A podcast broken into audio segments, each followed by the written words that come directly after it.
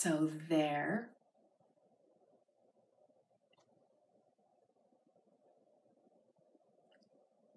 Hello, my dears. This is Annette of AnnetteLeonard.com. Back here again with another moment for chronic wellness. Thanks so much for being here. I'm glad to have you along for the ride. We are continuing this uh, journey about my experience with wildly fluctuating weight and this conversation about managing weight and chronic illness.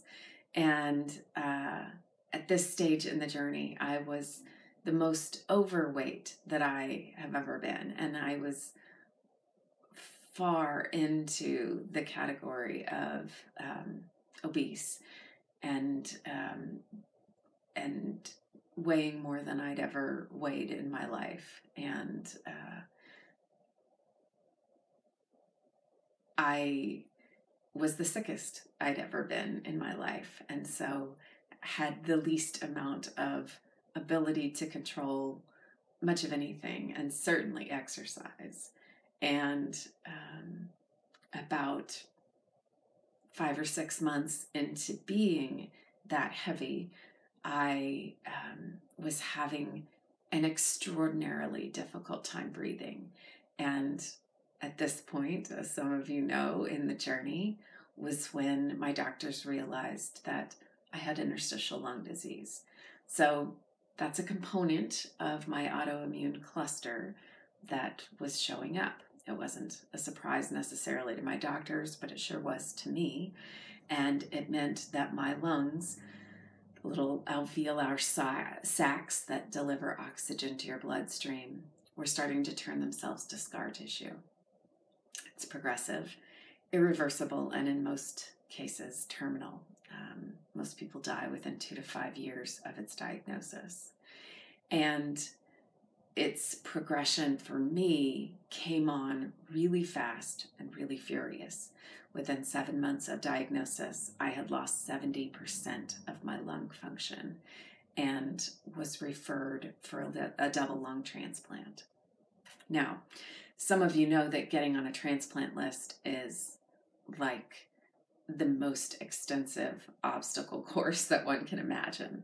There's something like 65 or 70 um, tests and screenings that one must participate in, ranging from blood tests to very elaborate and complex, sometimes surgical procedures that have to take place.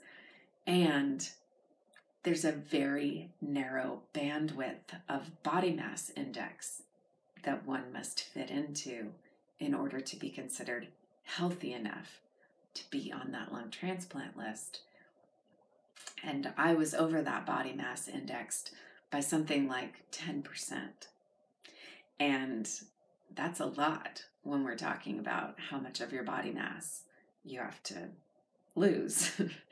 and um, body mass index is just height and weight. And I was told by my doctors that if I wanted to be considered for that double lung transplant, I was going to have to lose somewhere close to 70 pounds. 70 pounds when I was still on high dose prednisone and I didn't have any way of exercising to lose weight. 70 pounds when I could barely roll over in bed without someone physically moving me to be able to do that.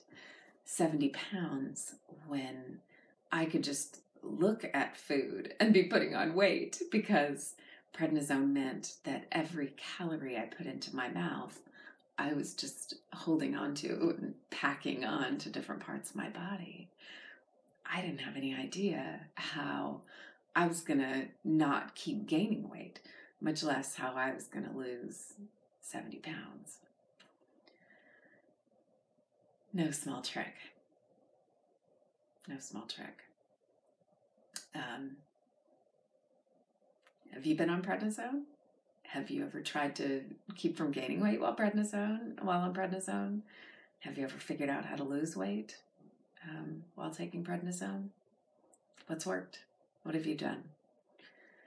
I'm curious to know, and uh, I'll continue this next part of my story in the next video. in the meantime, thanks for being here. Thanks for tuning in and sharing some of your precious energy with me. I'm grateful for it and grateful for you. I look forward to being in touch. And until then, take care of yourself. And I hope that you can find ways to carve out some space for yourself and yourself. I hope you can find ways to be well.